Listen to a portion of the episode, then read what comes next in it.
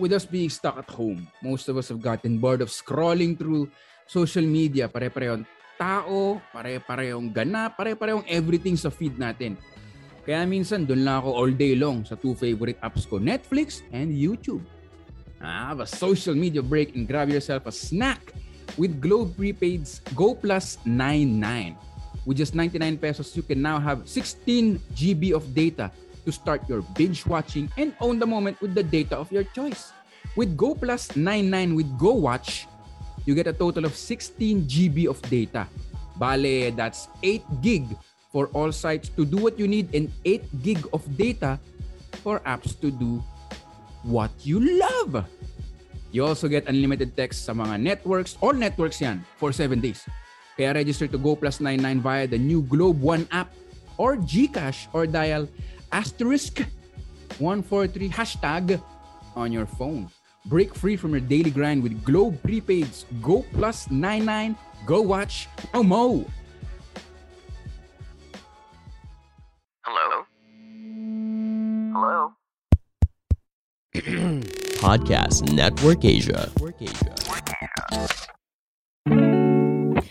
everybody, welcome to another episode of After 30 with Cara Rigel. Um, today we have another special guest and we are live here on Facebook and I'm so excited to talk to this new guest. Wow, hindi. Uh, nagbabalik na nagbabalik ulit na guest natin. Yo, we're talking about something that's really interesting right now uh, para sa mga after 30s and 30s natin dyan. Yo, dating in your 30s. Kahit pa sabihin na lang love, um, love is love regardless of your age. Time and experience really does change you a lot. And it changes your priorities, the way you see life, the way you love. You view the world differently. You feel differently, physically, and mentally. Iba na ang pakiramdam pag nasa 30s ka na eh, di ba? Now, you want different things from life. Kontrahin niyo man ako, guys. Fellow after 30s over there. Most of us are seeking a more serious long-term relationship at this age. Dating becomes less of a game. You're more cautious. Iba na din kasi yung circumstances, 'di ba? Um knowing that there are a lot of great things that come with dating in your 30s as well. You likely know yourself a lot better by now. The failed relationships that you had taught you about your likes and your dislikes and what you need from your partner and what you can offer. You have kind of a clearer picture of what you're looking for, and it's backed up by your experiences. That long intro being said, it's been quite some time since we've had my guest um, here on the show today. And the last episode was actually sort of a prequel to this one. That was a what if. And today, we're answering how to's naman. Andito tayo eh. Biglang sa kalam eh. If you haven't listened to that episode, listen to it now. It's called How to Make Lande During a Pandemic featuring Victor Anastasio. And today's special guest who has successfully made lande and is now in the officially dating phase as we talk about the do's and don'ts and some tips on dating in your 30s. The Taken, what was the Taken? Victor Anastasio! Hi, Yeah. Vic! In your face! In your face, world! In your face! Thank you for that intro, Cara. And again, this is another Simul podcast episode here with Sabayan and Victor. So hindi po mali yung na-upload ng PNA. They're very professional, Podcast Network Asia. And since we are both under PNA, this is also a Sabayan with Victor episode. And like Cara said, siya naman yung guest ko dahil sabi ni Cara, magtanong ka naman para naman ano, mag-work ka rin. Sabi niya sa akin, mag-work ka rin. So may mga tatanong din ako sa kanya. Pero like Cara said, chinek ko, Cara, eh, May 2 sa Sabayan with Victor. May 2, 2020 yung episode natin na, oh, Mari, kung meron akong problema about me na parang, paano ko, malakas ba yung mic ko? Okay lang. Hinaan ko ba? Medyo malakas na konti. Ah, okay. Dali lang, maganda naman yung boses mo eh. Pero sige, Yeah, hinaan mo na sige. konti. Birthday ko pala yun? Pinost mo pala yun ang birthday ko? Oh, yun. Birthday mo talaga Wow, yun. O solid. may ano. Mm-mm. Ano yun? May 2. oh, sige. Pero ayun, yun nga. At ah, successfully nakalandi tayo during the pandemic. And ngayon, there's always something to look forward to. So parang maganda nga yung sinabi ni Kara. Dati what if ngayon parang how to na eh. No? So thank you for having me, Kara. And thank you for guesting also in my podcast. Galing, di ba? Ang saya, saya ng mga cross, ano, cross eh. guesting sa ganito natin eh, di ba? Kasi also, um, because this way, hindi lang siya parang me asking you questions or you asking me questions. Essentially, we hear both sides, di ba? Mhm. From a, a guy's perspective and from a woman's perspective after their 30s.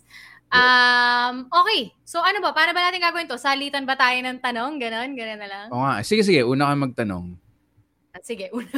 Prepared tayo sa episode Okay, okay, na to okay. eh. Oh, prepared tayo. Yes! Professionals. Oo nga parang eh. PNA. Okay. Vic, how is how is dating in your 20s different from dating in your 30s? Kasi kanina sabi ko, di ba, your priorities really change when you're, I don't know what it is. Kung Mm, babae lang ba yun or pati lalaki. Kasi grabe talaga, parang automatic pag 30 ko, ala, nagbago talaga eh. Diba? Maybe it's also the age and what society expects from you. But uh, pati yung what you look for in a woman, nagbago ba talaga? How is it different? 20s and 30s? ah, baka naman base-to-base cases siya kasi ako, hindi talaga ako mature kahit nung 30 plus na ako eh sa dating. Parang nag-step up na lang ako kasi yun nga, yung type ko eh niligawan ko ganun. Out of necessity. Pero I guess 20s and 30s, siguro mas malaki na yung role ng, gusto ko sinabi ng kaibigan ko eh, si Francis. Shoutout ko nakikinig ka nito. High school classmate ko. Sabi niya mahirap talaga yung adult relationships. Kasi pag college ka or let's say siguro kaka-work mo lang in your 20s, parang for example, magkaiba kayo ng tirahan, di ba? Pareho pa kayong nag-figure out ng gusto nyong gawin sa buhay. Parang sep mas separate yata. Parang siguro nung naging 30s, parang mas ano ka na, parang paano, ano kakainin natin, sino magluluto, parang ganun na. Ano oras ka ba gumigising? Parang mas ganun na. Generally sa akin. Tapos ano ba type nito? Ano ba energy level nito? Alam mo yun? Meron din kasi parang ah, may na-date ako mataas yung energy or risky pa siya. Parang masaya naman, masaya naman. Risky? Parang gusto in niya what sense? um, Ah, adventurous to yun. adventurous pa siya, ganun. adventurous na parang outdoorsy. I guess wala na sa edad yun, pero feeling ko factor din yung parang, di ba pag 20s ka, parang ano ka eh, invo- ah, ano, invulnerable, immortal, yung parang di ka pa nasasaktan literally. Eh pag 30s ka, Mhm. parang ini-imagine mo na, sabi nga ni GB, ini-imagine mo na, ano eh, wala akong insurance ah. Ganun na isipin mo eh. Parang magbabanana boat ba ako? di ba? Ganun na iniisip mo eh. Kunyari, di ba? Balak namin bumisita sa Davao. Tapos tinanong ko siya, parang, ay, yung, yung girlfriend ko, surfing, sabi niya. Ay, hindi ako mahiling na surfing. Sabi ko, ako rin hindi kasi baka walang, walang, wala pang ospital dun eh. Tapos, alam mo yun, parang gano'n ka na mag-isip. Pagka nagasgasan ako ng mga reefs, baka ano eh, matagal gumaling eh, matanda na ako eh. Parang gano'n, yung iniisip mo. Dami ko sinabi, no? Pero parang mas practical na, I guess. Mas, Totoo! mas ingat na ingat ka na sa lahat. Sobrang totoo niyan, men. Diba? Oh my God. I cannot even agree to that more. Ang lala. Pati ngayon yung, tama ka, no? Tapos ngayon, well, I guess also in your 30s, plus, lalo na when you're, for example, in my case, I'm married, you know, planning to have a family, hopefully sometime soon, di ba? If, Mhm. if God uh, and the universe permits. Pero yung mga tipong, yung mag-ultralight pa ba ako, yung, yung plane dito, oh my God, kailangan yung matry yun. Wait lang. Yung ultralight na, nakita mo ba yun ever? Nakwento ko ba sa inyo yun? Yung pa. plane, dalawa lang kayo. It's a liter, it's a tiny plane and it's open. And it's literally just you and the pilot.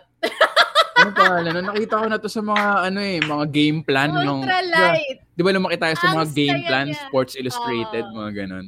Ah, Sports Illustrated, Sports Unlimited na TV shows. Oo. Ang saya nun, men. I tried it like twice. Noong mga panahon na yan, bago pa lang kami ni Pao, I guess I was already in my 30s, pero wala pa sa isip ko yung marriage, children, oo. Tapos ngayon, parang I'm like, I was here for like, magto two months na. So parang gusto ko mag-try ng something, ganyan. Parang gusto ko mag-ultralight ulit. Tapos nisip ko, hindi. Kasi, paano, paano yung mga anak ko if ever magiging namin kung buntis? Di ba parang namatay ako, wag na lang siguro muna. Oo. Iba na eh, no? Iba na, God, oo. do we become boring in our 30s? We sit. Di- So yeah, um, I agree with you. iba na siguro yung thrill ng ah 30s. Kasi ako sa katawan talaga eh. So, depende rin. Ako, for example, younger nga yung girlfriend ko. So, lahi ko sinasa, in-explain sa kanya na, ah, matanda na kasi ako eh. So, tulog na ako ha. Kaya nag-video call kami. Parang, ah, tulog na ako ha. Matanda na ako. So, may ganun. Sobrang totoo niyan. Alam mo ba, for the past three days, I've been complaining about, and this is a nagging pain since last year. Nalala mo yung sinabi ko sa yung injury ko nung nag-TikTok challenge ako? Oo, sa shoulder. Masakit yung likod ko. Ah, likod, oo. pala siya, men. Shoulder blade. Hanggang ngayon, masakit pa rin siya. Gets, gets, gets. Sobrang Kunya, gets. mas sinigising ako na parang namamanhid na yung kanang parte ng katawan ko. Parang, is this age or Oo, no? is there something wrong with me? Kasi mahilig ka rin mag-workout. So, syempre meron ka mga ginagawa noong mas bata ka na parang unti-unti mo naka-cross out the workout list na parang okay, hindi na pala ako pwede mag-swings, kettlebell, parang dumbbell swings kasi yung likod ko sobrang hindi ako nakatayo talaga 3 days eh. Nang nag-kettlebell swing ako eh. So parang pass na to. So lumiliit yung pwede mong gawin tapos nagluluok up ka na ng ako bilang guy, 'di ba? Parang magluluok up ka na ng yoga, tai chi, parang shit. Is this age? Pero ganun, ganun talaga yun. Pero I think yung yung sa sinabi mo mas boring kasi yung eto tinan mo magbabakasyon lang kami sa Davao, excited na kami. Yung mga yun yun na yung excitement mo. Na parang, Mm. uy, ganda yan hindi. ah. Parang ganun, ha? Dati hindi. Pag may dinedate ka before, hindi, like, ano yung difference ng level ng excitement mo sa magta-travel kayo out of town now than it was before? Siguro dati yung mas party, alam mo yun, oh party to. Mm. Di ba dati ganun eh, Boracay, parang Mm-mm. hanggang umaga tayo dito iinom. Tapos ngayon parang, oh tingnan mo, walang tao. Parang ganun ha. dati pag walang tao, lipat tayo, lipat tayo. Di ba ganun kayo eh. Lipat tayo, ang boring dito. Walang party. Pero na. in my 30s, and again, mas younger nga yung girlfriend ko. So, siguro kailangan pa rin hanapin yung balance. Kasi minsan may dinedate na rin ako na pumunta kami sa black market. Mm. Napaka-youthful na ano nun, di ba? Yung mga black market. Ano yung, ano pa yun? Yung rabbit's mouse ba? Rabbit's mouse hole? Mouse Grabe, hindi ko na Ano alam sa- yung mga ganyan. eh. Tumigil na yata ako sa ano eh. Hala, hindi ko na maalala yung huling pangalan ng Valkyrie ba? Hindi, pero gumimik pa tayo. Di ko naalala. tayo sa pool club. Oo, oh, yun. Siguro bata. Yun na yun. Yun na yung height nung uh, mga Ako rin eh. na yung... So, ngay- ngayon parang, oras ano na. ba't Nandito itong mga to. Mukhang 15 pa lang to ah. Oo, di ba? Parang, di pa kayo matutulog. Mag-apit na mag-araw ah. Bakit kaya na feeling? Oo. so ngayon sunsets na gano'n. Oo, mga tas ganun eh. tahimik. Magbibir tayo dyan, sarap oh. Parang gano'n na lang. Tapos uy, may kusina oh. Sarap magluto yat. Hindi ako ah, pero parang nagluluto kasi siya. Si Pau din, di ba? Mahilig magluto. So yun na yung thrill oo. nyo na parang may palengke dyan oh. Tapos katabi ng dagat, fresh yung ano. Fresh yung huli. parang gano'n. Parang gano'n na excitement. Oh, Dati di ba walang kain-kain eh. Oo eh. Na tayo, tapos inom. Parang yun yung priorities. Ngayon, Oo. nesting, parang ganun, no? Oo eh. I guess is the term that I can think of that explains that shift in in Oo. priorities, I guess, and interests. Hmm. Oo. So ito naman yung tanong ko sa'yo. Gaano ka-importante Oh. yung pera sa mga girls ngayon? Kasi malaking bagay yan eh. Like, may nag... Like, it's legit, legit talaga siya, di ba? Yung issue ng pera. Sabi nga ni Alex Calieja, yung advice niya was, after six years nyo ikasal, ang magde-determine yan kung okay pa kayo talaga is kung komportable yung finances nyo eh. Kasi parang, ang tagal nyo na eh. Tapos parang either may ilo-look forward ka pa siguro, yung pa-wine-wine sila, relax-relax, or parang strain na yun siguro na malaking bagay yung pera. Lalo na pag hindi pinapag-usapan. So, as a woman, mas na-appreciate mo bang pinapag-usapan yung pera sa relationship mo in your 30s? Or less impressive ba na, kunyari, bibigyan ka ng mga less kilig na ba pag 30 ka? Kunyari, bibigyan ka ng bouquet of flowers na malaki, tapos parang, uy, mahal siguro nito ah. Pero pag 30 ka, parang, wala mong ka-effort-effort to, binili mo lang to sa tindahan. Alam ko naman malaki kinikita mo. Wait, ganun ba? ganun ba after 30 or ano? Dami kong tinanong, no? Ang loaded feeling ko ng na-gets mo naman eh. Teka, sige. Itemize natin yun. Una sa lahat, Sige. Oo, importante siya kasi let's be real, money money should not be the end all and be all of of, of your life eh. 'Di ba? It shouldn't control your life, but you need it to be able to survive is the fact. Mm. 'Di ba? And hindi ako mapapakain ng ng kagwapuhan mo, hindi ako mapapakain ng kaswitan mo, Oh, 'di ba? Yung mga anak oh. natin, hindi natin mapapaaral yan ng loyalty mo. Although those are wonderful things and I need those in a relationship. Mm. But you know, money is essential in in any working relationship, especially if you're talking about marriage, syempre. Yung bubuhayin ba ako? Mabubuhay mo ba ako or tayong dalawa? But um when you uh, okay, in in in the sense that you asked importante ba siyang pinag-uusapan? Oo, only because I'm coming from now I'm married and yes, it's very very important. But also in the case of my relationship with Pau, um timing din siya eh, 'di ba? Kung nasa oo, nasa age siya, pero timing siya where you are in the relationship when if you're comfortable talking about your finances already. Totoo In naman. our case, because we live together fast, like siguro within six months of our relationship, we decided to live together. Oo. Money had to be a topic because we were both paying our rent, we were both doing groceries, buying Oo. our, 'di ba? Buying our appliances, ganyan. So parang napaaga yung yung money talks ah naming dalawa. Um, come to think of it now, it it wasn't really that much of an issue, I guess, thankfully because sanay kami parehong pinag-uusapan yung pera. Depende rin. Depende rin siguro kung ano yung Mm. relationship niyo both with money and if you're comfortable talking about it. But I think, especially in your 30s, it's important to talk about money, especially if you're thinking about settling down, Mm. um, 'di ba? Ah, kasi isa siyang essential na parte ng buhay. And 'di ba, yun nga yung mga napapag-awayan ng mga mag-asawa eh dahil hindi napapag-usapan or like pagkasal na kayo, shit, may utang pala siya na hindi mo alam. Eh ngayon, utang mo na rin kasi kasal kayo. Oh shit, may mga kwento bang ganun? Oo naman. Nagiging conjugal ownership yung utang ng isa? Yeah, because you're married. 'Di Tanong ba? ko nga, you're... May kinuutangan ka dyan sa ano ah. Kaya pala atat na atat yung ano eh, boyfriend o girlfriend di kasal eh. No? So, parang, Para uy, nice. Makakabayad na ako. Yun, so those are things that you will be talking about inevitably when you're married. So if you can practice and exercise that and parang 'di ba and strengthen that value na napapag-usapan ninyo comfortably yung pera not in a sense na mas malaking kinikita ko sa'yo or whatever magkano ba kinikita mo hindi ganun eh 'di ba coming from oh 'di ba Kupalan eh, no? from- Kupalan. It should come from, okay, so this is what you make. This is our financial um situation. How do we make it work for the both of us? KKB ba? Ikaw ba muna? Yung ganun. Yun lang. It's nice to be open about money is, is the point of everything that I said. Mm. Pero y- yun nga, no? lalo na sa Pilipinas, um, napakatabu na issue ng pera. Hanggang ngayon. Ah, hindi siya Talaga? pinapag-usapan.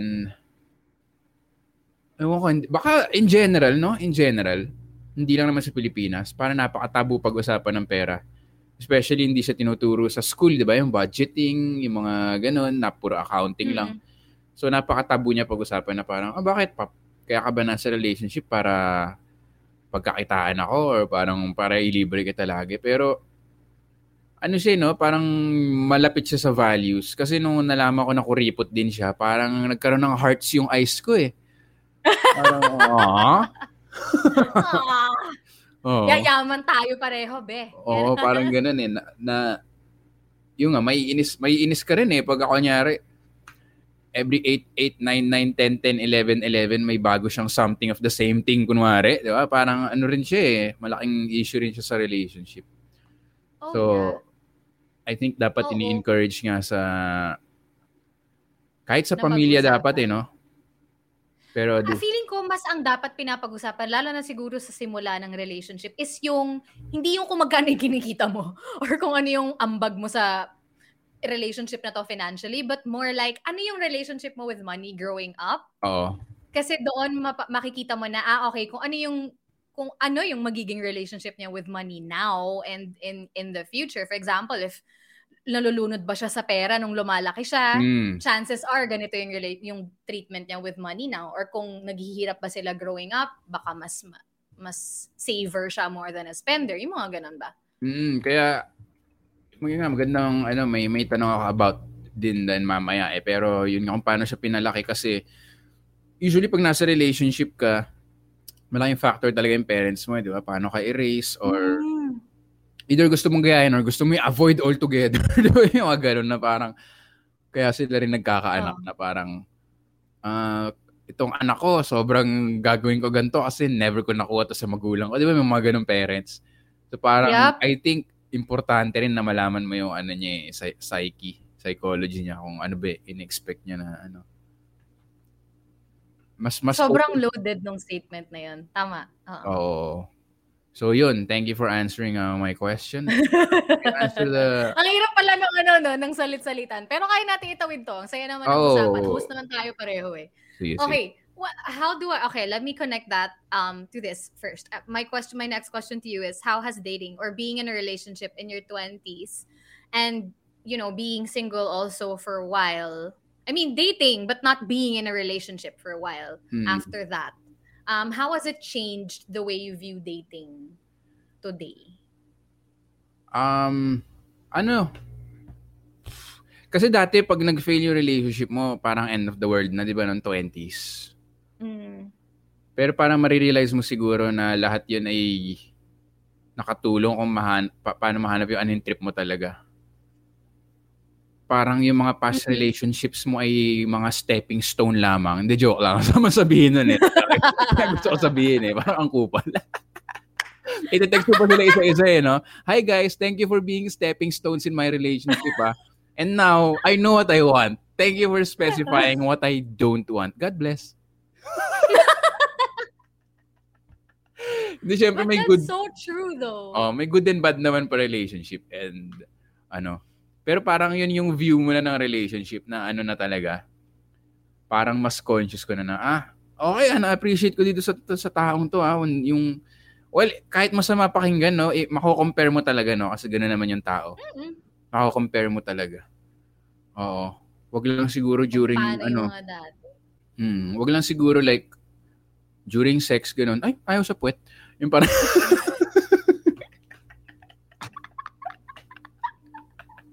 Ah! joke lang yun, joke lang yun. Pero Pero nawiway mo na ngayon. Ayaw sa puwet, pero magaling magluto.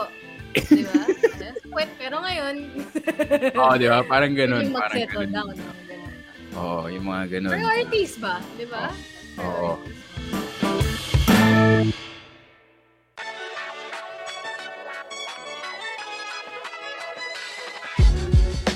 Sobrang stressful talaga when you do things nang walang break. Diba? Buti na lang with Globe Prepaid's Go Plus 99, pwede kang mag-register to go watch and start grinding to finish your favorite TV series on Netflix, YouTube, View, I Want TFC, or even G Movies. Go Plus 99 with Go Watch lets you get a total of 16 GB of data.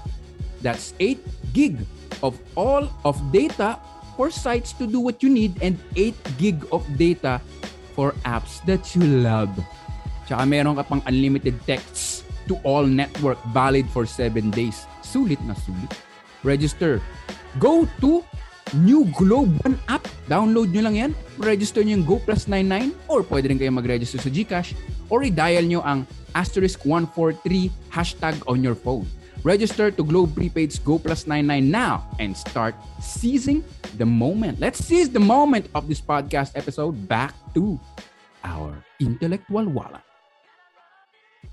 Or parang, baka in your case, kung, hindi in your case, I mean in the case of a listener, parang, ay, ang sama ng lasa ng luto. Pero gusto sa puwet. Di ba? Parang, ikaw bahala, ikaw bahala. mo, oh. It's up to you. Pero yun nga, ma-appreciate mo and siguro, ako ah, ako personally, parang hindi na ako as bitter siguro. Hindi, ganun, bitter pa rin ako eh. Scrap that, scrap that. So, yun lang yung sagot ko. The way you Okay, dating okay, nga. okay. Pero yun, yun nga talaga. Like, uh, matututo ka mag-compare and at the same time, marirealize mo na hindi naman talaga checklist. Parang ano talaga eh. On, di ba? Dati may checklist ka kung ano yung gusto mo, ganun, ganun. Pero ngayon parang more on gut feel, Parang basta na ano ko lang parang gut feel na parang okay yung kutob ko di parang ganun na lang. Okay, kutob ko dito ah. Talaga, baliktad tayo. Ah, talaga? Ako nung 20s, yun ako yung pogi to ah. Parang ano to ah. Sige, pwede na yan. Parang mas ganun like my gut feel is okay with this one. Like I was more Oo. emotions. I was more led by how I feel about the person and only that. And then when I was single for like three over over three years before I met Pao, my husband now. Si Yas yung kausap ko nun eh. Sabi niya, lista mo kasi specific si Lord. Sabi niya. Pag meron ka hinahanap sa isang tao, sa isang lalaki, lista mo specifically kung ano yung gusto mo. Not Oo. that parang ano, 'di ba? It more like at least mas conscious ka na on what you're looking for. Um so pag I guess in your 30s pag may nakilala kang pogi pero masama ugali, 'di ba? Wala sa listahan mo yung masama ugali. eh. So Yes, iiwas ka na. Like you're kind of more specific in what you're looking for in a person. Okay. Mas nung 30s ako nagkaroon ng tsuk, tsuk, tsuk. Baka, gan baka ganun din ako, hindi ko lang nilista, pero baka in my mind. Parang ganun. And well, Alam mo nung- na kasi yung mga ayaw mo. Ganun. Oo. Tsaka nung, mas honest na ako nung, nung t- 30 siguro. Like, ah, mas open na rin ako magsabi na yung mga dati parang, oh, hindi pa ako ready mag-relationship. Parang nasasabi ko na yun. And, um, parang ganun din yung mga napansin ko na babae na 30s or late 20s nga yun. Less of, less games na ganun. Like yung isa naman na, Mm. yun ang ko-confront talaga na, oh, ano ba talagang gusto mo, ganun.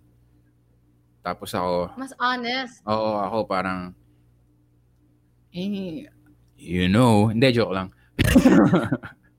Pero parang nang babara na sila eh, na, ano ba, parang kasi mas may experience na rin yung mga babae feeling ko sa lalaki na parang, ano ba talaga Mm. intention mo, ganun. So, mas ganun na sila Mm. in their 30s or, or 20s versus siguro ng 20s parang napaka-romantic pa ng view nila sa mga lalaki or Mm-mm. na parang, hindi, bad boy lang yan, ang bababae yan, pero deep inside, mahal niya ako, di ba? Tapos parang alam kong hindi ako kilala ng lahat ng friends niya, tsaka hindi niya ako kilala ng mom niya, pero I, I know that he's serious with me.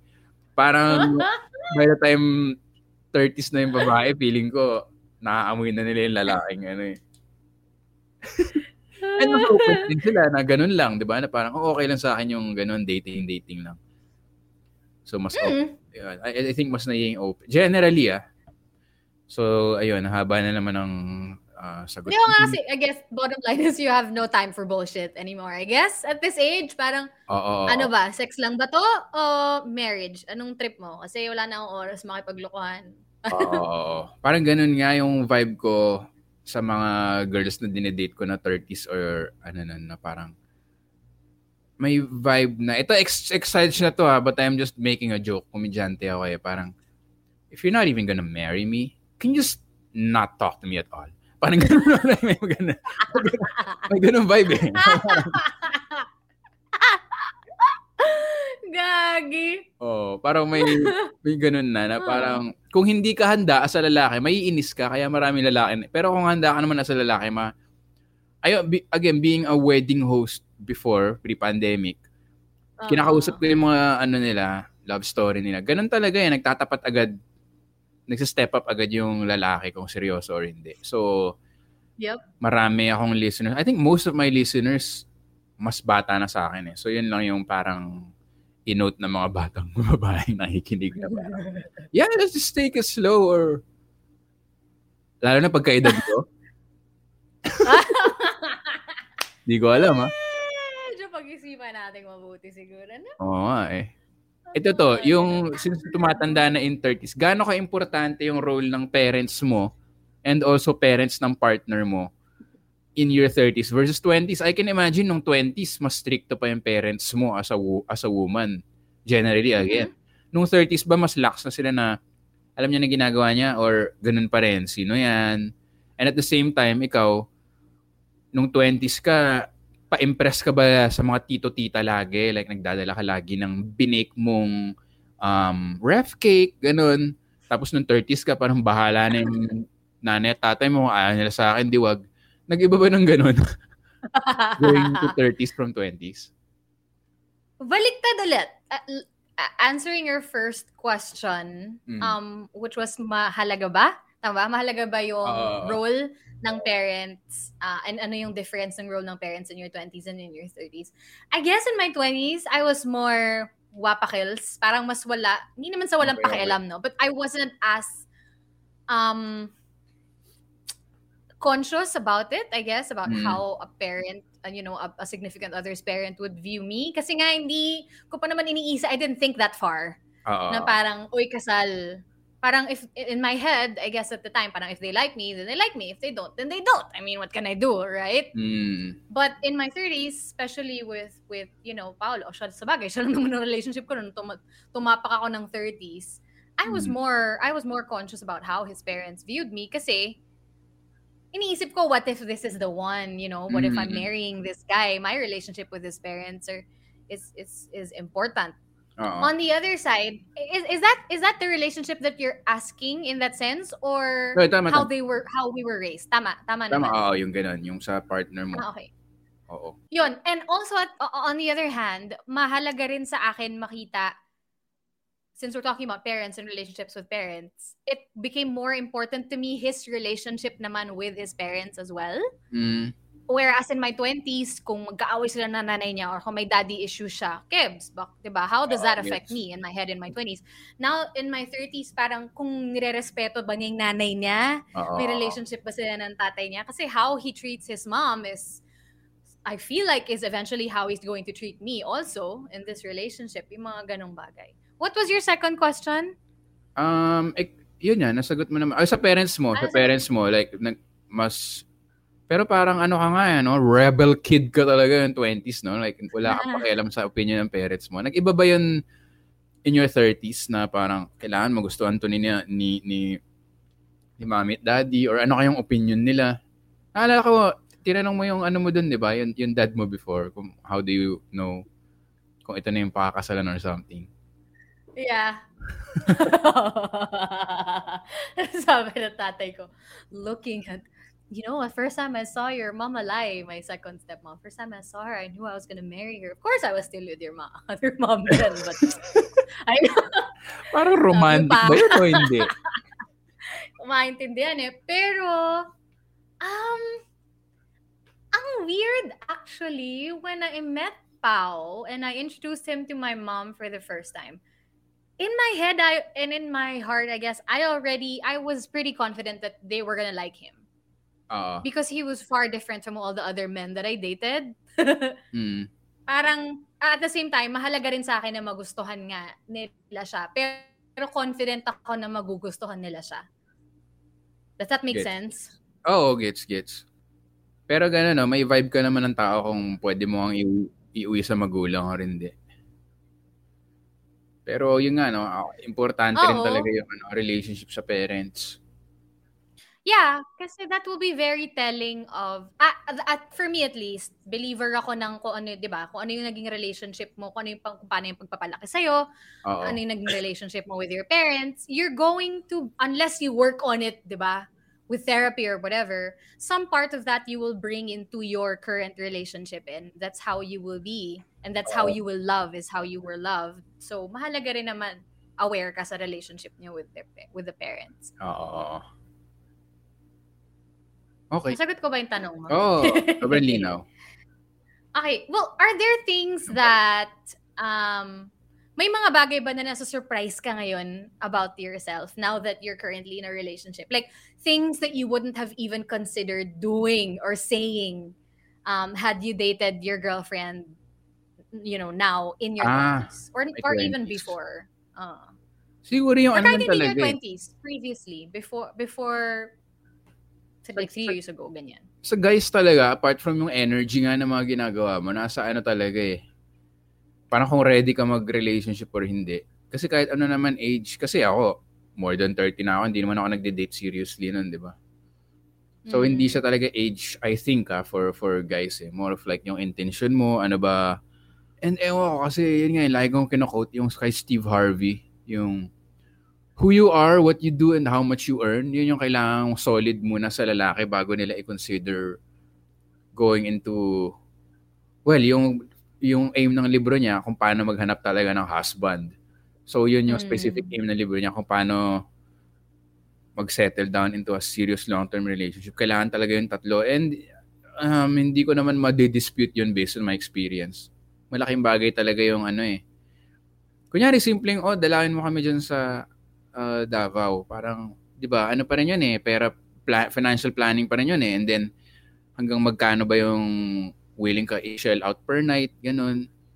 Okay ka lang ba na walang aircon? Kasi, yung mga ganun, like, sa, may nabasa nga ako na, ano eh, na, money is not the most important thing, but it's right up there with oxygen. So, parang, hindi siya magandang reality, pero since, since wala tayong choice, parang ang laki niya talagang factor sa pagiging yung mga surprising na ginagawa ko nga na parang, oh, parang kakakilala lang ko dito, kaka, di ba? Ah, Hindi naman kakakilala. Kaka-relationship lang namin, mag-out of town na agad, di ba? Parang isipin ng, Mm. parang this is a big step because of like, pero yung iniisip mo ngayon, parang mas practical Yeah. na. Na parang versus, oh, ang hirap nito kasi kaka, parang isipin mo, ah, okay, so paano yung transpo, ganun. Uy, mura to ha, parang, so yun, I, I guess yung sur- surprising sa dating in my 30s, like, um, yung freedom na yun. Kasi even before nga nung relationship ko, pag nagde-date ako ng mga ibang mga chika babes, no, parang, parang ganun din eh. Parang, oh, punta tayo dito. O sige, punta tayo dyan. Parang ganun na. The- Yung, yung, yung freedom, I guess, yung nakakagulat. Once Yeah. you get, um, hindi naman mayaman syempre, pero once you get na, nagagamay mo na paano hawakan. Financially yung comfortable, finances. parang ganun. Oo. Oo. Ang laking issue talaga sa akin ng ano, no? Finances as a person. Pera, oo. So, specific sa akin. Siguro yun. issue siya for men. I Oo think eh. because you're pressured by society to provide. Right? That's a Oo. no matter how much you say na equal na ngayon and whatever, parang there's always that thing I guess in the back of your heads na oh, I'm the man. I should, Oo. you know. Ay, maganda yung sinabi mo. Ang na-realize ko pala na nakakagulat was kasi nagsistay ako sa place niya eh. Pag Hmm. dun, dun tapos dun kami na dun ako kumakain, siya nag-grocery or alam mo yun, it's more of yung security mo as a guy rather than yung actual peso amount. like may may security na ako ngayon na oh, pwede naman siya like kunyari may ko again specific sa akin to ah, pero may condo naman ako, pwede naman kami tumira doon. So may may may ganun akong security blanket na okay lang ako, hindi naman ako hindi naman ako non-provider or hindi naman ako left Mhm. of a man dahil siya yung nag-grocery kasi kaya ko rin naman. So okay lang. Parang may ganun siguro na doon ako nagugulat na, oh nga no, hindi siya set in stone na dapat ako tatayo ng bahay, ako lalaki eh. Dapat ako. More of yung ano talaga eh, yung hmm, Give and take. Oo, parang ganun. Na, kaya, kaya ko naman, pero sarap mong magluto pala eh. Tsaka okay ka mag, mamili ng ingredients. So, sige. parang ganun. Aha. Y- y- yun. Yeah. Sa lalaki talaga more of yung ano eh. Kaya, kaya I guess, kaya may mga lalaki na masyadong secure kahit hindi dapat. Di ba? I mean, come to think of it, may mga lalaki na nagli-leech o yung mga kunyari, yung talagang ano lang sila, like happy-go-lucky lang sila, tapos yung babae yung nanlilibreng lahat, tapos okay lang sa kanya yun kasi may security siya na gano'n, which is not wrong. Kasi baka gusto Mhm. mm ng babae, Hmm. pero feeling ko ay ng babae. Kaya nga mahalagang pinag-uusapan nyo, di ba? Oo, oo. Mahalaga na pinag-uusapan niyo yung mga ganong bagay in, in your relationship. Kasi baka nga naman gusto ng babae yung ganon. Oo, na siya naman yung Diba? provider or something. Or Oo. kung okay ka Hindi naman siya one size fits all. Oo. Or if that's your current financial situation.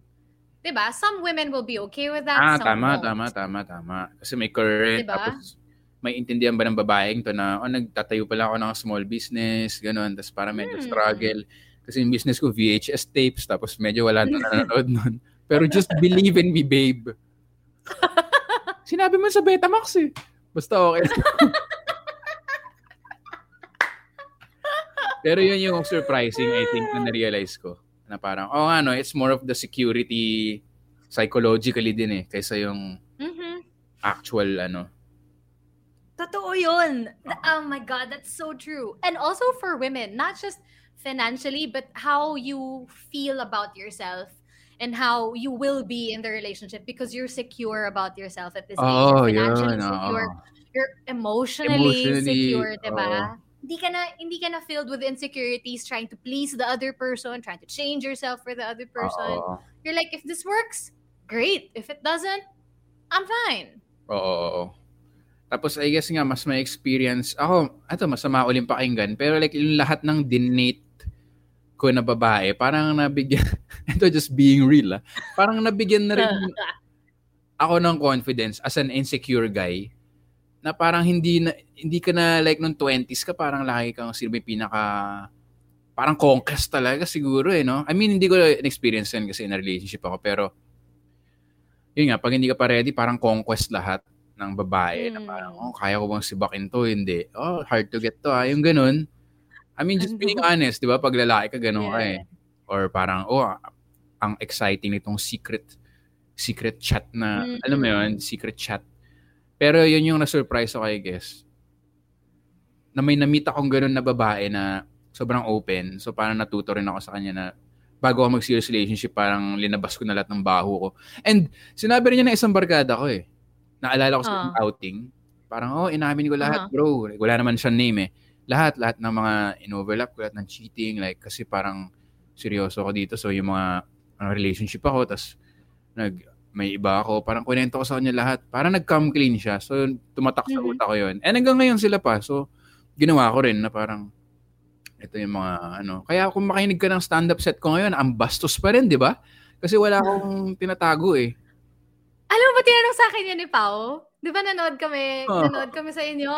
Oo. Tapos, of course, Pao knows, right? I mean, I'm sorry, man. We're good friends, but like, I'm married. So like, you know, that's a given. So like, nung, naga, before nag-start, sabi ni Pao sa akin, hala, so, eh di ba puro mga jakol siya mga ano mga jokes ni Victor? Magbabago na kaya yun ngayon? Kasi, girlfriend na siya. So, cut to, bastos pa rin yung mga jokes mo, di ba? And you were obviously not in your place because like, I know your background, si ilang corner lang naman, di ba? Sabi ko, Pao, Oo. andun siya sa place ng girl. So, puro bastos pa rin. Sa'yo nito. Sabi ko, hindi, pareho yata kasi talaga sila eh. I Yun mean, nga, oo. you know, and and that's super important, I Mm, guess, in any relationship is that you're both, yung tanggap niyo yung isa't isa. oo. Who you are, di ba? Mm, Hindi yung I like who you are now, who you were in the past. I don't want that. Parang, eh, that was part of me. Oo. Yung mga ginawa ko nun, yun yung dahilan kung ba't ganito ako ngayon eh. Tas, oo, cannot be. Take me oo. with everything else.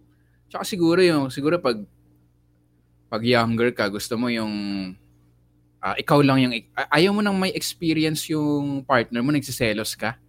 'Di ba? May ex ka na eh, parang ngayon, parang ano na siya.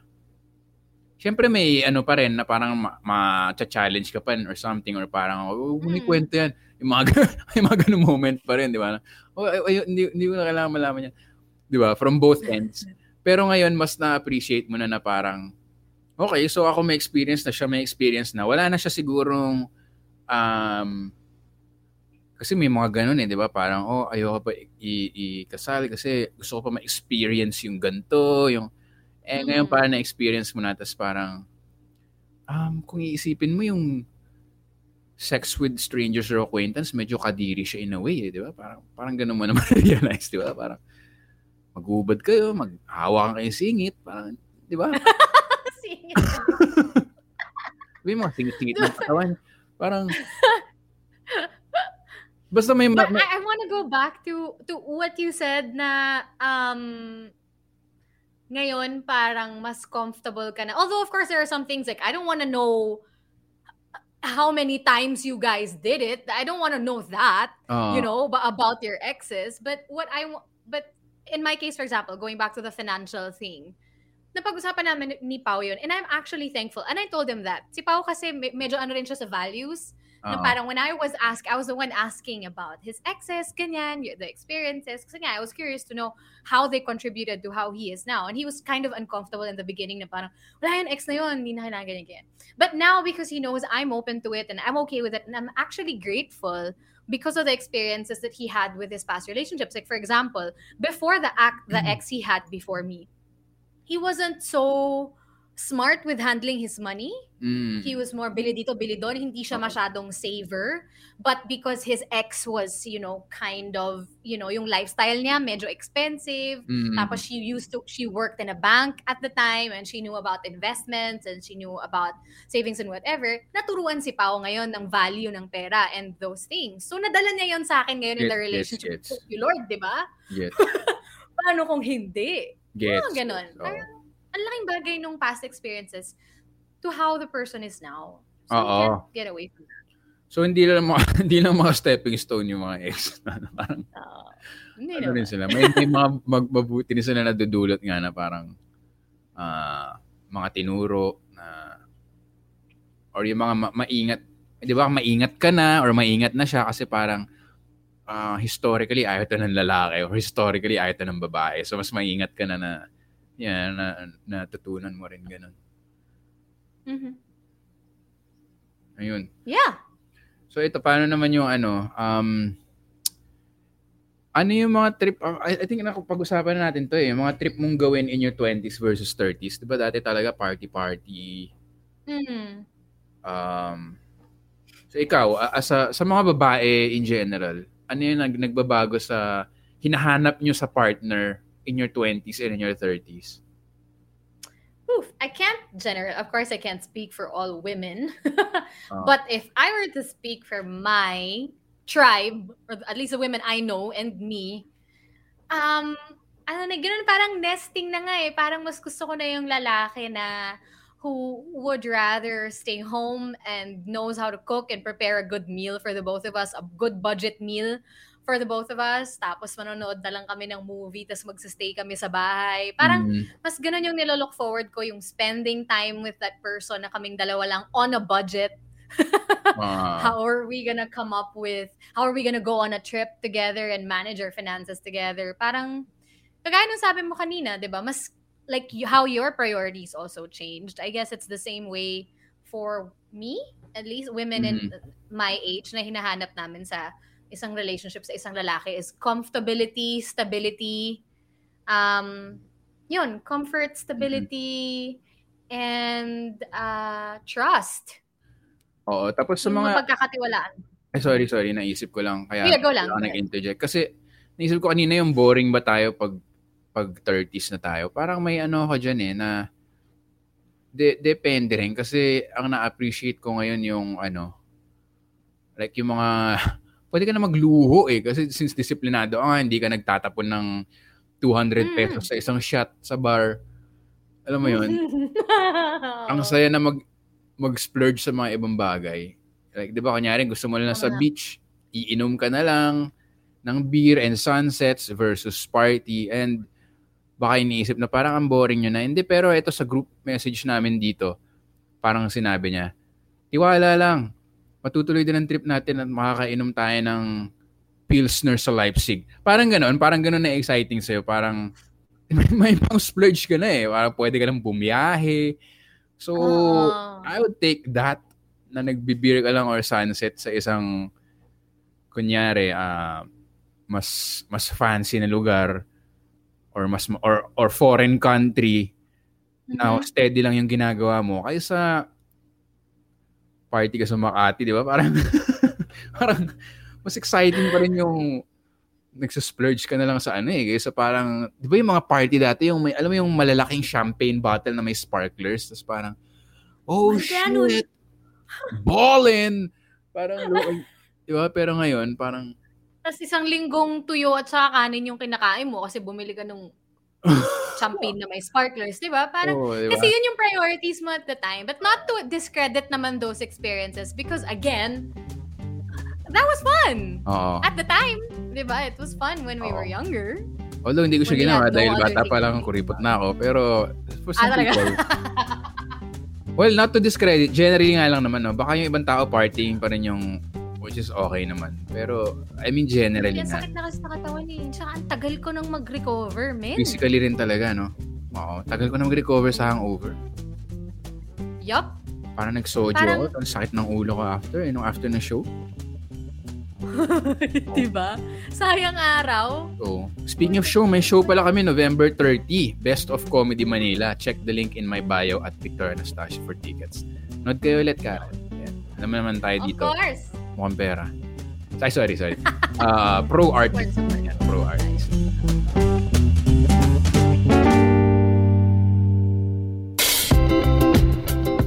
Ikaw ba ay uh, current podcaster or may plano kang mag-create ng own podcast soon? May share ako sa inyo the tool that I use to help me monetize my podcast. Tawag sa kanya, Podmetrics.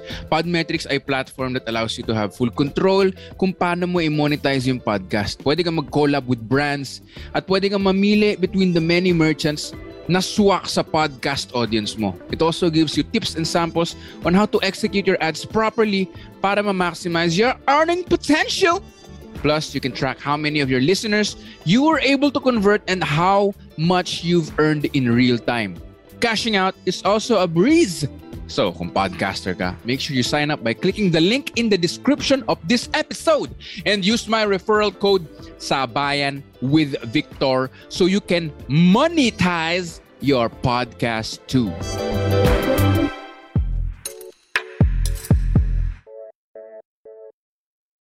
Okay, well, you were talking about, um, you know, the differences in how, uh, you know, uh, yung views mo in life in general in your 20s than in your 30s. Pero kayo mga lalaki, let's be sexist for a little bit, okay? Yeah. Since there's your view and my view. Do you do men feel as much pressure as women when you're dating in your 30s? At saka, what are these pressures and how do you deal with them? For example, women, biologically, di ba? Uh, let's be real. You know, the pressure of, of, of procreation, di ba? Or the pressure of starting a family or building a home. Do men also have pressures? I think yung late 20s na, pag may girlfriend ka, saring ka na na kasal, yun yung main pressure talaga. And I think Mm. sa girls, kasi pag nag-uusap din yung girls, again, let's be real, parang nag-uusap na yun, what does he do? What car does he drive? May ganun eh, di ba? What car does he Hindi drive? ko alam, depende sa babae. Depende ba sa babae? Oh, sa pool of friends ko walang ganun eh. ah, ayos ah. Bigay mo yung number para makalat natin sa mga guys. Pero may, may, may ganun na, yun yung pressure talaga sa lalaki. Yung stability. Tsaka yung kasal. So siguro hindi sa 20s or 30s eh. Basta pag tapak mo ng late 20s, yun na. Hmm. Oo. Yeah. Pag pupunta ka ng kasal, may ganung smugness din yung mga kasal na couple eh. No? Na parang, oh kayo, kaya lang kayo. Makaka, napipikon ako sa ganun eh. Yung Ginanon ba kita? Hindi naman, no? Hindi, hindi, hindi. Eh, medyo, medyo. Pero, Ah, medyo. Hindi, pero hindi, Kumana naman eh. Bakit ba? hindi, Oo, oo. hindi during the wedding, nakatabi mo yung partner mo na, alam mo yon Wow. nandun yung, nandun yung mga tao na parang, parang nag-gloat lang yung ano na parang, same with people na may anak, yung parang daladala nila yung baby nila, tapos parang, oh kayo, kailan kayo magkakaanak? Tapos parang makita mo yung uh, plea of help and desperation sa mata nila na parang, hindi ko alam na ganito kahirap. Lagi siyang tumatae, putang ina. Tapos gusto kanyang idamay. Eto gusto kong, gusto kong iwan yun. Parang if, if there's at least any takeaway that you get a- apart from all of these things, no? Sa lahat ng nakikinig sa atin ngayon, whether in your 20s or you're in your 30s, guys, it never ends. yung all these societal expectations, it never ends. When you're single, okay lang kayo kakasal. Nga, Pag kinasal, okay lang kayo magkakaanak. Pag nagka, okay lang ganito. Hindi siya nauubos.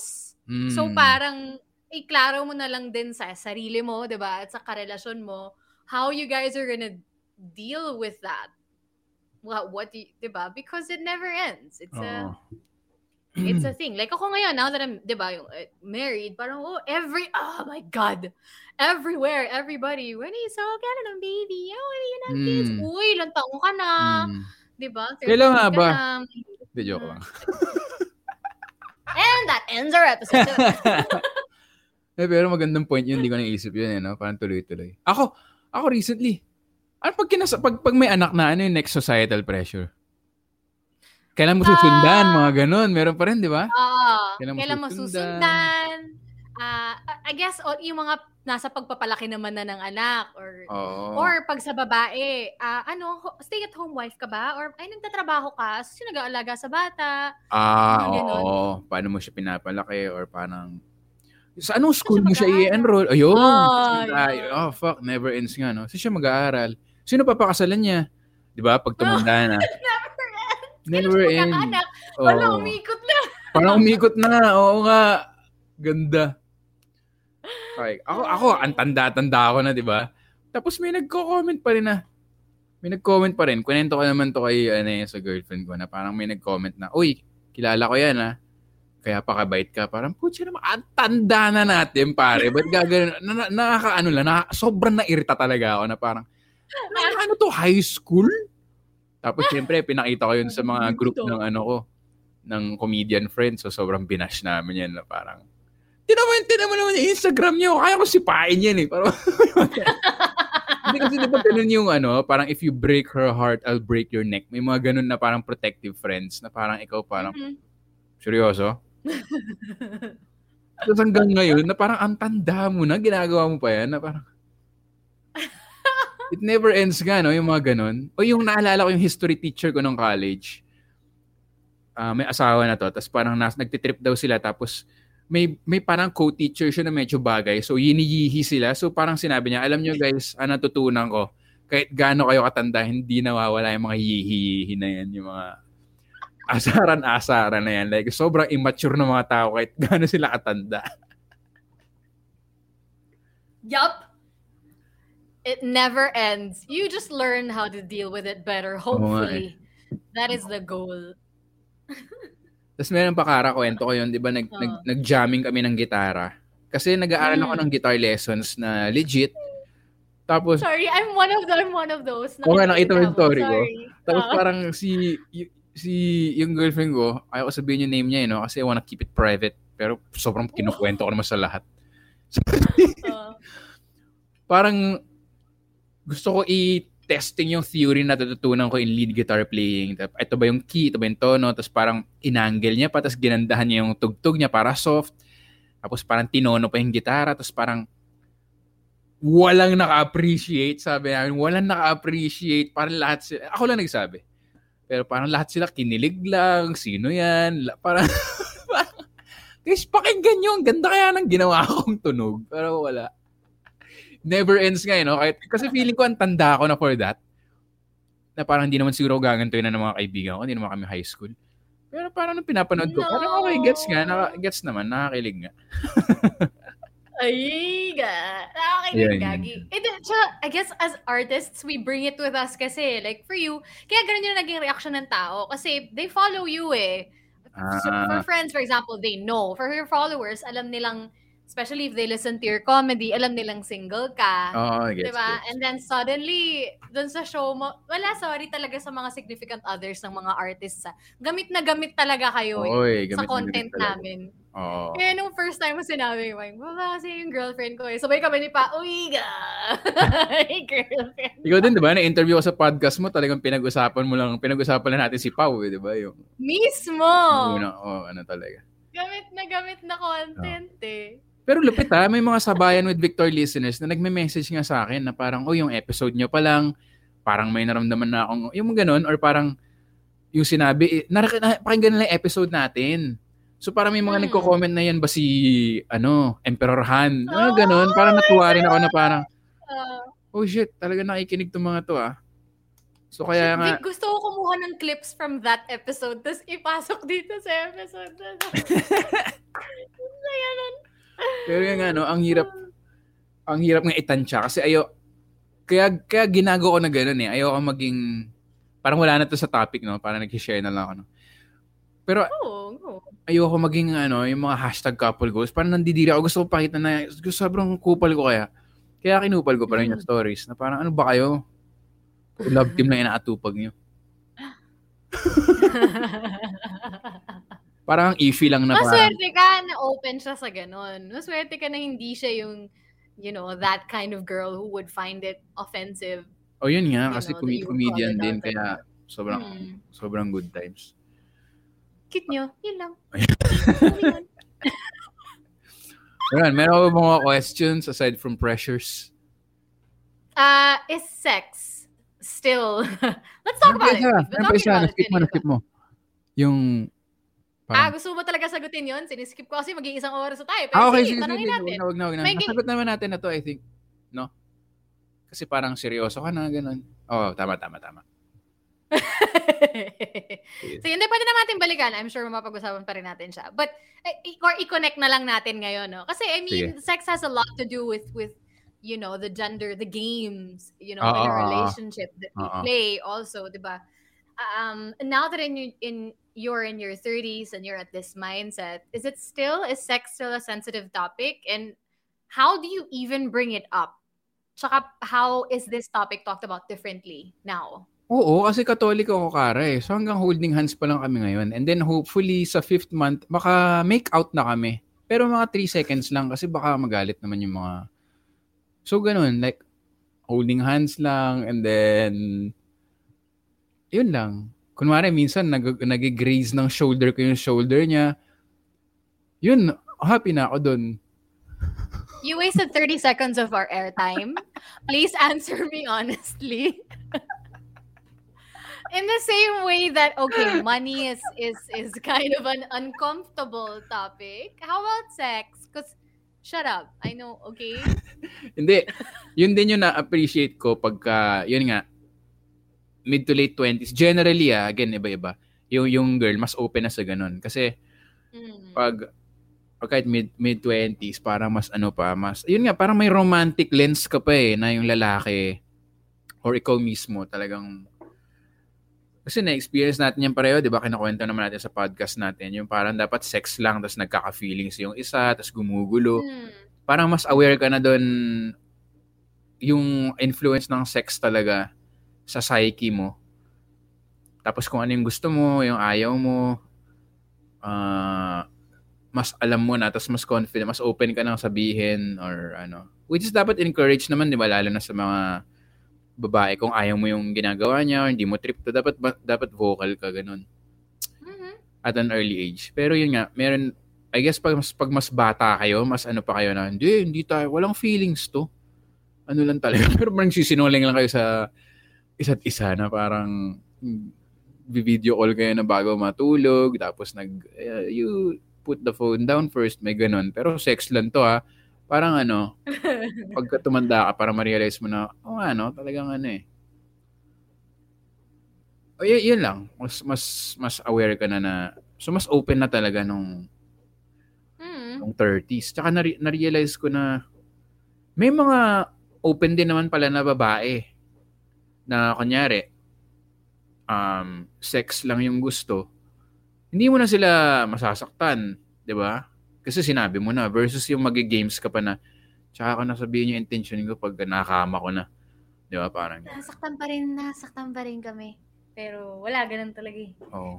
Oo nga, sabi mo nga pala, na no? Oo. Pero Oo. kumbaga, yung konsensya namin, mas malinis. Oh. Mismo. Hindi pa rin. mas malinis. And that's what I'm feeling ko generally. That also still depends on your experiences, diba? But at this age, you've most likely had a few encounters, Mm. diba? So medyo alam mo na siguro kung ano yung mga gusto mo in that regard, diba? Mm. Sexually, what you like, what you don't like, how many times you like it, where you Mm. like it, mga ganon. Diba? Um, yeah, and talking about it, I don't know, is it still taboo? Parang hindi na. talking about what Oh, you like. Depende pa rin don't sa like. tao, I think. Pero nagiging less of a taboo na nga. Kasi, ah yun nga, yung sinabi mo, alam mo na yung gusto mo, hindi mo gusto. Tapos, Hmm. I think less. Sana Saka naman. you were open about your k- kind of right. You were open about your encounters with her, and I'm guessing vice versa, diba? Ah, oh, sa akin walang choice kasi nanonood siya ng gig ko eh. So, kinukwento ko yung single mom na, alam mo yun, yung, yung mga ganun. So, talagang open book. Open book. Okay. So, sa kanya rin naman, o open din. Pero sa ano rin eh. Again, sa pagpapalaki, eh, kung ultra-conservative or parang tabu, ang hirap din siguro nun. Mm-mm. Nahihiya or parang feel, baka may feelings yung, lalo na sa girls, I think, yung stigma na pagka-open ka sa sex, parang ano ka na, isa slut shame ka na, ganun. And yun yung na-realize Mhm. ko rin nung nagka-relationship ako na parang yung term na mga alam mo narinig mo na ba yung term na ano um incel Incel, no? Oo. What's that? narinig ko lang yun sa ano eh involuntary celibate na, ng mga lalaki I think nabuo yung ano eh yung mga may nagsi-streaming na games na mga sexy tapos yung market nila yung mga ganon yung mga basically pag hindi ka makapag-sex sa babae, nagagalit ka sa babae and nagiging sexist ka, nagiging abusive ka or something or Mhm. parang nagiging sexist ka nga na lahat ng babae ganyan. Pero siguro habang tumatanda ka, marirealize mo na parang kaya lang pala ako galit kasi baka pinoproject ko or wala talaga akong security para i-pursue yung girl seriously. Kaya wala akong nakukuha. Ako, sa akin to ulit. Specific to. Mm. Kaya wala akong nakukuha chicks. Kaya parang nagiging general eh, mga ano. Kasi nung nag-release, Mas self-aware ka na kasi. Oo, kasi parang ang dami rin nakakausap ko naman yung kaibigan ko na ano, sabi niya parang ang laking fault din ng mga rom-com sa mga maling expectation Mhm. Na parang yung isang rom-com sabi niya, Do you love your woman? Yes, then they're always right. So parang naman napaka-toxic nun na pero ganun yung mga rom-com. Yeah. Oo, so I guess habang tumatanda ka, marirealize mo na parang talagang pelikula lang pala to. pelikula lang pala to mga to. Kahit yung mga babae, like alam na nila na kunyari mga K-pop, K-pop, di ba? Parang alam naman nila na parang ah, crush lang naman to kasi or hindi nyo ba alam yun, mga nakikinig. Kaya talaga alam yung mga K-pop na yan, mat- mabaho rin tayo ng mga yan. Kimchi sila ng kimchi. Tsaka yung mga puwet niyan talaga maanghang. Parang may bitterness ka sa mga K-pop, ah. Pero, hindi, gusto ko lang dagdagan, no? Bago tayo mapunt, ma, malihis sa pinag-uusapan, napunta na tayo sa kimchi at K-pop. Hindi, gusto ko lang dagdagan yung sinabi mo. Um, what I get from that, and, you know, kung ano yung, yung pumasok sa isip ko nung ini-explain mo yun was, I think it really just, at this age, you realize, and as you go on in the relationship, you realize that kanya-kanya lang din talaga yan. Parang whatever works for you. Mhm. Kasi yung mga na, na, napapanood mo sa rom-coms, nakikita mo sa movies, or even the advice that you get from your parents, or even from your therapist. Like, for me, um, it's, even with my therapist, my God, I cannot believe this. Parang, it, it's always a projection of their beliefs. Di ba? Alam ko yan, psychologist, psychiatrist. nila. Psychologist. Psychologist. Therapist. Um, you know, I see, and I will encourage, and I am pretty big on that. I will encourage people to to do it, especially when you're married. I think it really helps a lot. Mm. Um, you know, in terms of how you deal with each other. But yun nga eh, parang, um, also, uh, what's my point? My point is that you will always, what the facts that you get from other people, ano pa man ang stature nila sa buhay, is always a projection of what they're going through currently Mm. or what they believe in. So if it doesn't fit your beliefs, you don't necessarily have to follow it, what society tells you and what Mm. your therapist. Alam mo yun, just, you always just have to find a way to work it out with your partner. Kasi at the end of the day, kayong dalawa naman yun eh. Mm. Wala namang ibang makakasabi sa inyo kung paano dapat ang relationship ninyo. Oo. Diba? Yun. So siguro less na sila na parang parang Biblia yung mga gantong podcast, 'di ba? Hindi na nila kunyari pag siguro mas mature ka na, hindi mo na eh sinabi sa podcast ito mali yung ginagawa mo ka. Kaya ikaw yung mali, 'di ba? Kasi sinabi ni Victor ganito raw eh. Oh, eh, masama raw. Ba't ka nagki-K-pop pa rin? Eh, sabi nga sa podcast. so parang, yun nga, mas na-filter mo na, no? Yung what works for you or hindi ka na black and white. Mm. So, yun. Ito, ano yung inil- nilulook forward mo when you were in your 20s? Ano ba yung nilulook? Well, long-term thinker talaga ako dati tsaka ah, relationship guy naman ako ever since. Pero nung naging single nga ako, iba na yung nilulook forward ko. Mas mga adventure-adventure with yun nga, iba-ibang tao. sig- Ah, ano ba yung sinasabi ko? Pero parang ganun, di ba? Parang oh, astig yung adventure. Sino kaya pwede yung next na ma... Pero Con- pag co- conquer, ah. o parang ganun, mga experience, pero ma-realize mo sobrang taxing pala nun mentally. so siguro yung nililo... Ano yung nilook forward mo in your 30s versus when you were dating in your 20s? Nilook forward mo siguro to do with your partner, ganun. When I met Pao kasi, I was just about to turn 30 and I was single for three years. So I was more, andun na ako sa state na kung makilala ko man si Mr. Right ngayon, perfect. Kung hindi, okay lang din ako. Okay. Parang oh, financially comfortable naman na ako, comfortable naman na ako sa sarili ko. Parang okay lang. Mm, gets That's ko. actually why I freaking went to Siargao and where I met him. Alam mo yun? Mm. So, what I was looking forward to, I guess, at that age, in my 20, in my 30s, is more yung stability and comfortability ko muna sa sarili ko. Mm. Pareho pa rin eh. Stability and comfortability pa rin at that age. Kasi, yun nga eh, parang medyo nagsisettle down ka na sa ganong edad eh. Yun naman yung takbo ng buhay, di ba? Yun ang expectation sa'yo ng society. Mm. Also, physically, kasi mas pagod na ako ng maaga, di ba? Mas Aha. mas gusto ko nang magpahinga, magstay sa bahay, mas gusto ko yung may sarili akong lugar, ganyan. So, ang nilook forward ko nun with myself and in a relationship is just to be comfortable and and and stable. Um, in my 20s was more fun, a lot of sex, you know, a lot of Mm. fun. Um, Yes, all the shallow, not sorry, not to discredit that, sorry for using the word shallow, but all the other fluff that comes with a relationship, mm, sans, sans stability and comfortability. Mm. Nagbago lang. Yun yung nagbago nung 30s. Yung thrill talaga yun. Which is masaya naman talaga. Masaya naman. Pero ah, na-realize ko kasi parang yung pinaka-fun na gano'n. I mean, personally ah. Yung may halong feelings talaga. Hindi ba, hindi ba agree doon? Yung eh, ang gulo nun, mentally. Ito marirealize mo na, ah, tao pala talaga kami, no, hassle. like, hindi, I mean, baka may mga ganun na, pero ako parang, oh, tao pa rin ako na man- medyo nakakonsent, nakakonsent. Di ba, kasi kinakwento ko sa'yo lagi? Oo. Nakakonsensya Yung mga na ako. conquest mo, guilty-guilty ka. Oo. Parang ganun. So, yun nga, look forward mo na yung mas... Yung joke ni Chris Rock na ano, I'm retired. Sabi niya, I'm retired with pussy. I want peace. Peace makes me hard. Sabi niya. Parang may ganun na. Pero again, hindi Oh. hindi nga for everyone. Like hindi naman hindi ko naman sinasabi na pag 30s ka na kailangan settle down ka na kasi hindi ko naman talaga pinanahan to eh. Mhm. Again, kataon lang. Pero mahal na mahal ko talaga yung single life nun, kinakwento. Sinabi ko rin sa girlfriend ko na, ah, ano, genuinely, nag-enjoy ko talaga yung single. Ikaw rin, di ba? Tagal mo na naging single eh. Oo. Oo. Tapos hindi Sa'yo kaya? Oo. Sabihin ko na hindi siya better. Better lang siya in, sa timing na to. Alam mo yun? Or sa circumstance na to. Pero all in all, hindi mo naman pwede masabi na, ah, siguro masama yung tao niya kasi single siya. Di ba? Kasi ang daming taken na kupal.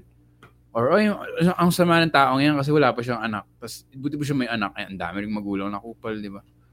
Oh, So, an- ano yun? kanya-kanya lang talaga. Kanya lang talaga yun. Paano kung hindi pa ako nagka-girlfriend, no? Tapos yung next podcast episode natin, ano na, dating in, dating in my 40s, no? So, gusto naman pag...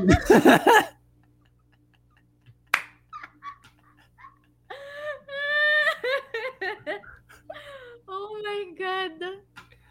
Vic, I look forward to having conversations with you in our 40s. Oo nga. Ang saya siguro i-look back no kung ano yung pinag... Kasi pag niisip mo, parang pinag-uusapan natin ng mga 25 tayo, di ba? Oo. Hindi Ayun. ganito eh. Tayo ni Nayas talaga.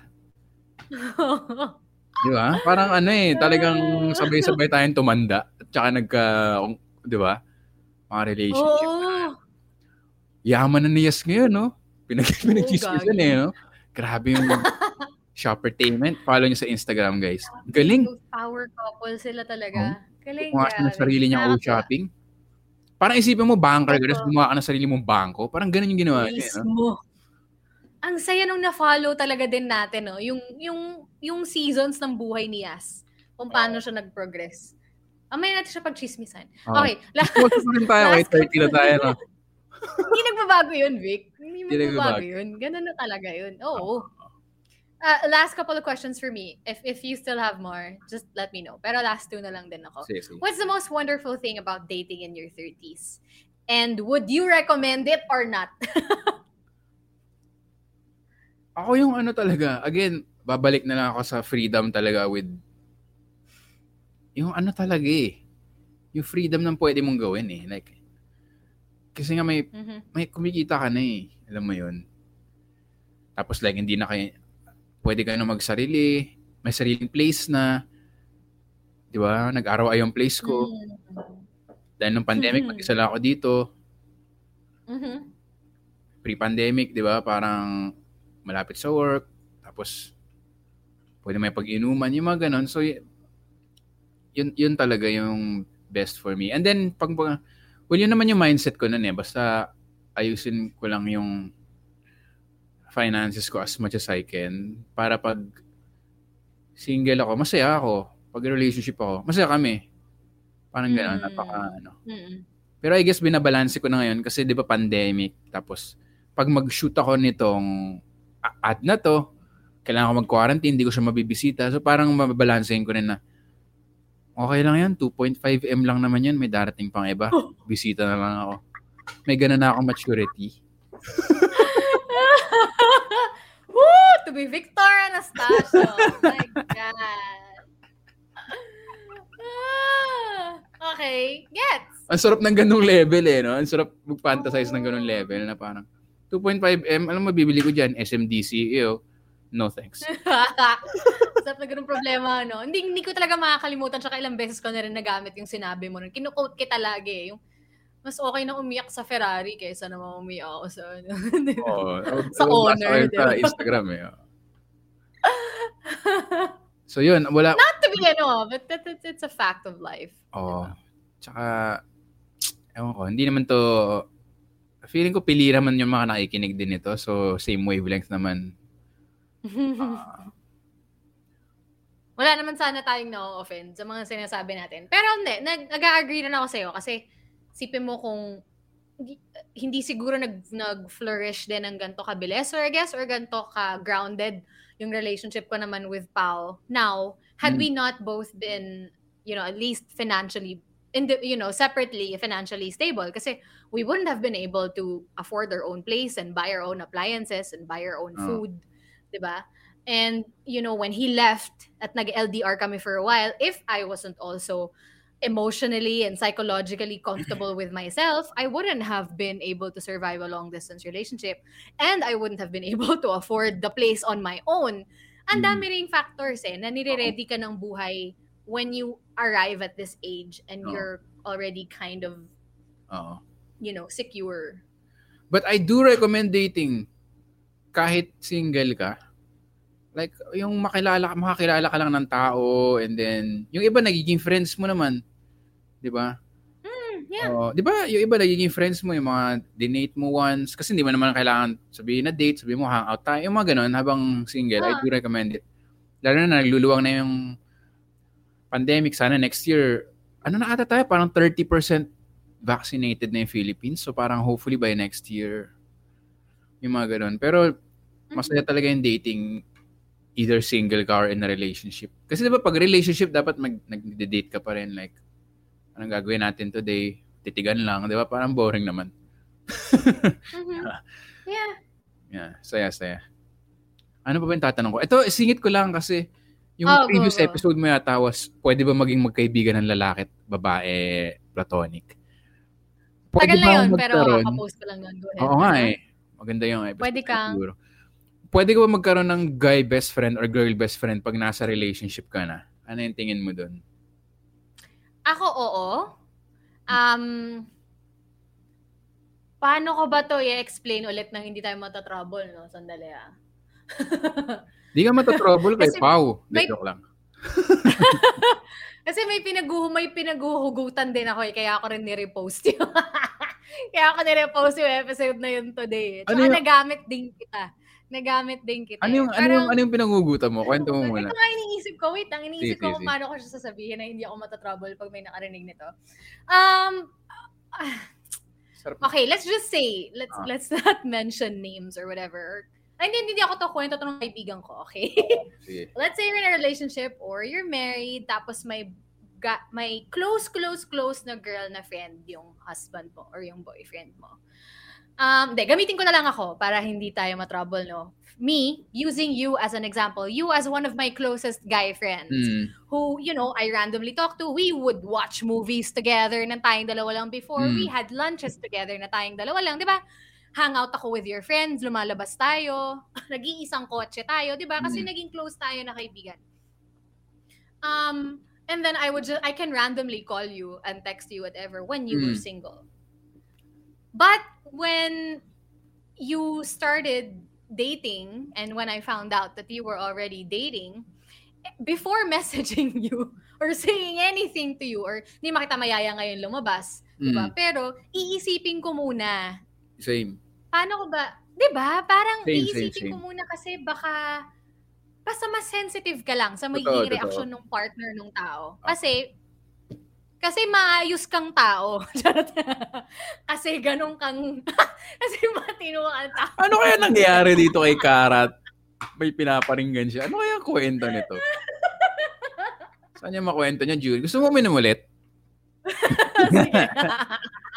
Para madulas ka. Pero, Ah, yun lang yun. Parang for me, definitely yes, you can have a best friend of the opposite sex as long as you are clear about your intentions, kung Mm. anong intention mo sa pag-keep ng friendship na yun, at nire-respeto mo yung karelasyon ng kaibigan mo. Hindi ka na lang, hindi ka basta-basta tatawag, paglasing ka, hindi ka magpapasundo, di ba? Or, Oo, di ba? mismo. and and you don't expect you, your expectations change you don't expect that friend to be available at 2 a.m when you're Oo. crying about something you know Oo. because yun respeto yun lang ikaw ba sa tingin mo Same din. Ako kasi na, na, na boil down to one word ko yung best friend eh. Backstabbing. Backstabbing talaga eh. Yun talaga yung definition ng best friend. Di ba? Yun yung ba- definition ng ba- best friend eh. Backstabbing. Like, kapag kaya mo nang i-backstab yung ka-close mo, parang mas close ka na dun sa is. Parang, unless kupal kang tao, pero parang kunyari, may kunento. Hindi naman backstabbing na masama. Parang kunyari, di ba nagkukwentuhan tayo dati na parang, oh, na-off ako kay ganyan. Kasi ginawa niya to. Huwag mo kwento ah, ganun. So, ganun yung pagiging Oo. best friend. Like, kung meron kang girl best friend, dapat yung girlfriend mo na yun o yung asawa mo na yun. Kasi kapag meron kang ibang girl best friend na binabackstab mo yung asawa mo nun, para malabo yun. Oo. Ganun lang kasimple. Na napag-usapan din namin ng girlfriend ko to eh, na parang ganun lang, no? Like, kung may problema kayo ng girlfriend, wag mo na i- Sabi ko, meron na, kanyari, si Kara, girl best friend, pero siya yung best friend ko among the girls na friends ko. Parang ganun. Pero that doesn't mean na red oliero levels tayo na, alam mo yon tatawagan, pupunta na sa bahay ng isa't isa. Hindi, hindi ganun eh. Oh. Hindi ganun. Iba. Hindi. So, yung girl best friend na term, parang hindi ako agree without reservations. Parang ganun nga. Kunyari, di ba dati, mag, may gig tayo pareho, tapos puntahan muna tayo sa condo. Siyempre, pag may Mm. asawa ka na, hindi ako biglang, oh, dyan muna. Parang labo na nun. Labo na nun, di ba? Or kahit may boyfriend ka, parang, parang may, may, may ingat ka na na parang, hindi, sa ano na lang, sa labi na lang. Di ba? Parang, kasi, labo na nun eh. Yung ganun nga, mas sensitive ka na lang na hindi ka na parang, ah, mag, kay, magkaibigan tayo dati. Ngayon, parang hindi eh. Kung disente ka ng tao, alam mo na babae at lalaki kayo or kung, kung, ewan ko kasi yung dynamic ng mga ibang ibang gender. So, I'm just speaking limited Yeah. sa Yeah, well, me too. male, female, No? Pero, yun din eh, kung decente rin kasi, ka- yun, yun, it all really boils down to it. If you're a decent person and if you're friends enough, if you're really sure to the bone na friendship lang talagang meron kayong dalawa, klaro sa inyong dalawa kapag may isang taong nag-step back, 'di ba? Or hindi nagparamdam or or 'di Hmm. ba, yung gano'n, yung kasi ah okay, nirerespeto ko nito, Mm, 'di ba? Or nirerespeto ko rin siya kasi may, meron siyang karelasyon. Ganun talaga eh. I mean, no, definitely you can be friends, but there are limitations, for lack of a better term is the word that I can say. Hindi yung bigla-bigla ka na lang mag-show-show up sa ba, naku, madudalas tayo dito. Wag na, ayoko na. sa bahay, ganun. na nakapanty at bra. Hindi. Grabe naman. Na, na, na, na, na. At basang-basa sa ulan. Grabe, boundaries naman. Boundaries. Tapos may kagat-kagat na roses. Huwag naman ganun. Eh, best friend kami. Oh my God. Kwento mo sa akin Diba? na. Hindi yung tara lunch tayo. Tapos, hindi, may asawa na siya. eh. Anyway, Oo. so yeah. I agree with you. I mean, we're still friends. Friends pa rin naman tayo, di ba? Pero, may Sino kaya respeto tayo, tayo mga- sa kanya-kanya. Ha? Sino kayong lalaki itong tinutukoy mo, no? Lalaki. Ah, baba. Ah, okay. Sige, sige. Oh, nag-fishing ako eh. Lalaki, yun. itutukoy ko eh. Okay. Nadulas ako dun ah. Pero hindi, parang klaro naman yun, tsaka di ba kung di mo, kung di mo best friend yung partner mo, parang lungkot na ano yung trophy wife or di ba?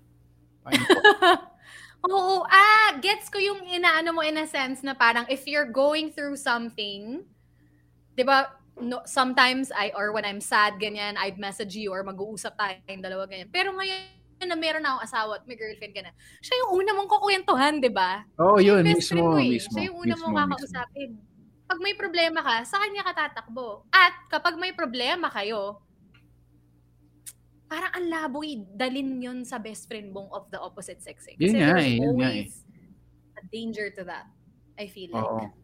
I don't know. That's just me. Ikaw rin. That's the way you see it also. Gets ko naman sabihin ng iba, eh, ano yung female perspective, ano yung male perspective, pero parang ano yan eh, male perspective yan na may balak. Parang ganun yung, di ba ganun yung dumarating eh. Hindi siya like Mm. brotherly or ano eh, fatherly advice. Iba talaga.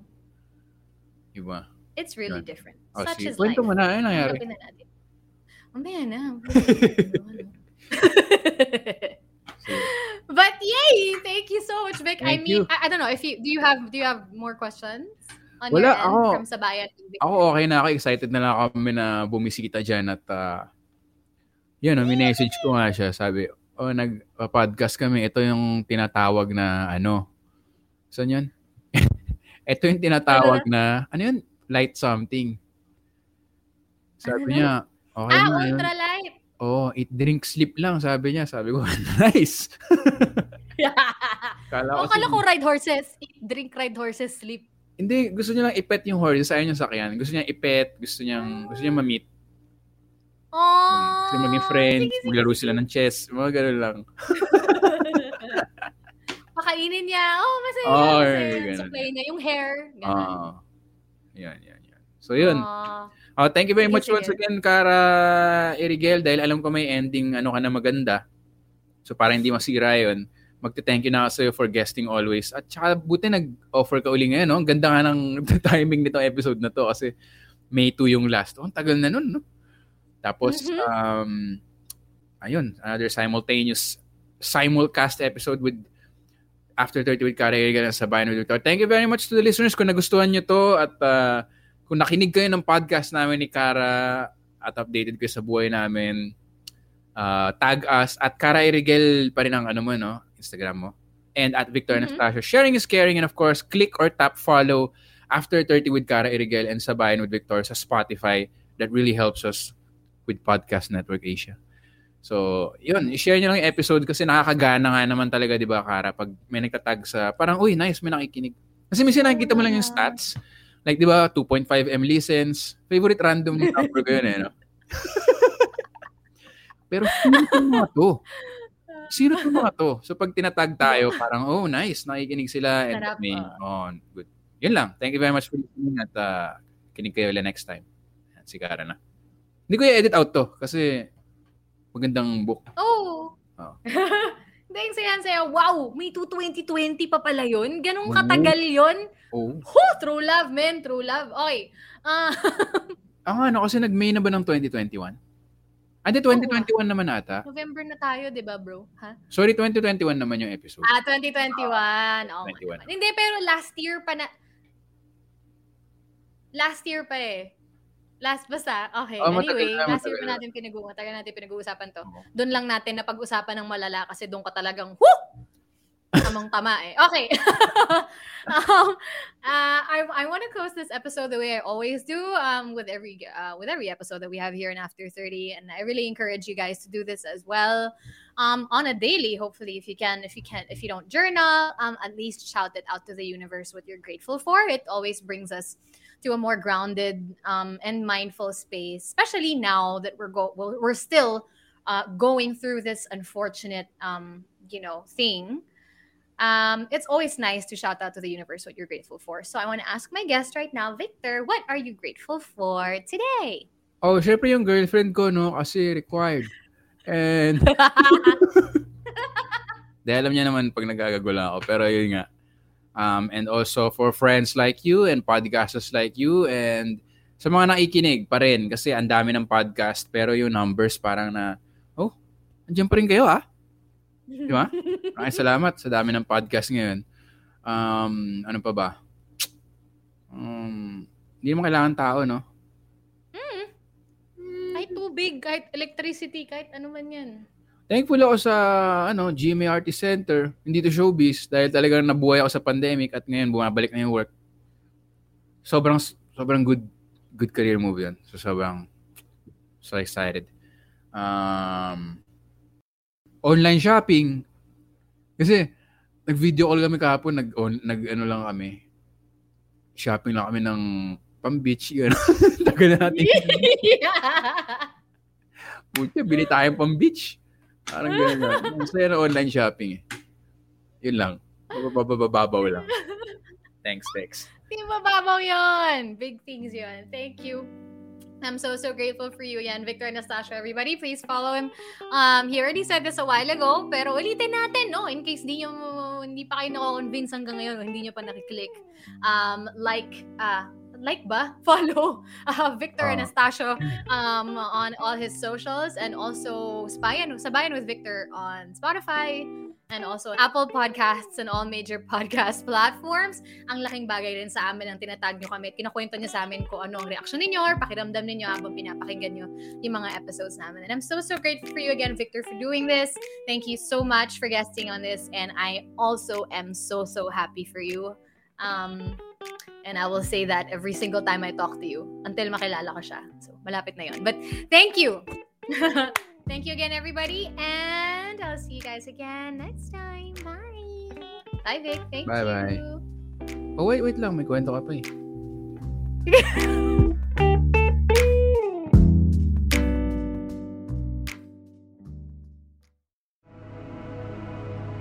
The views and opinions expressed by the podcast creators, hosts, and guests do not necessarily reflect the official policy and position of Podcast Network Asia, the hosts of the program, or other programs of the network.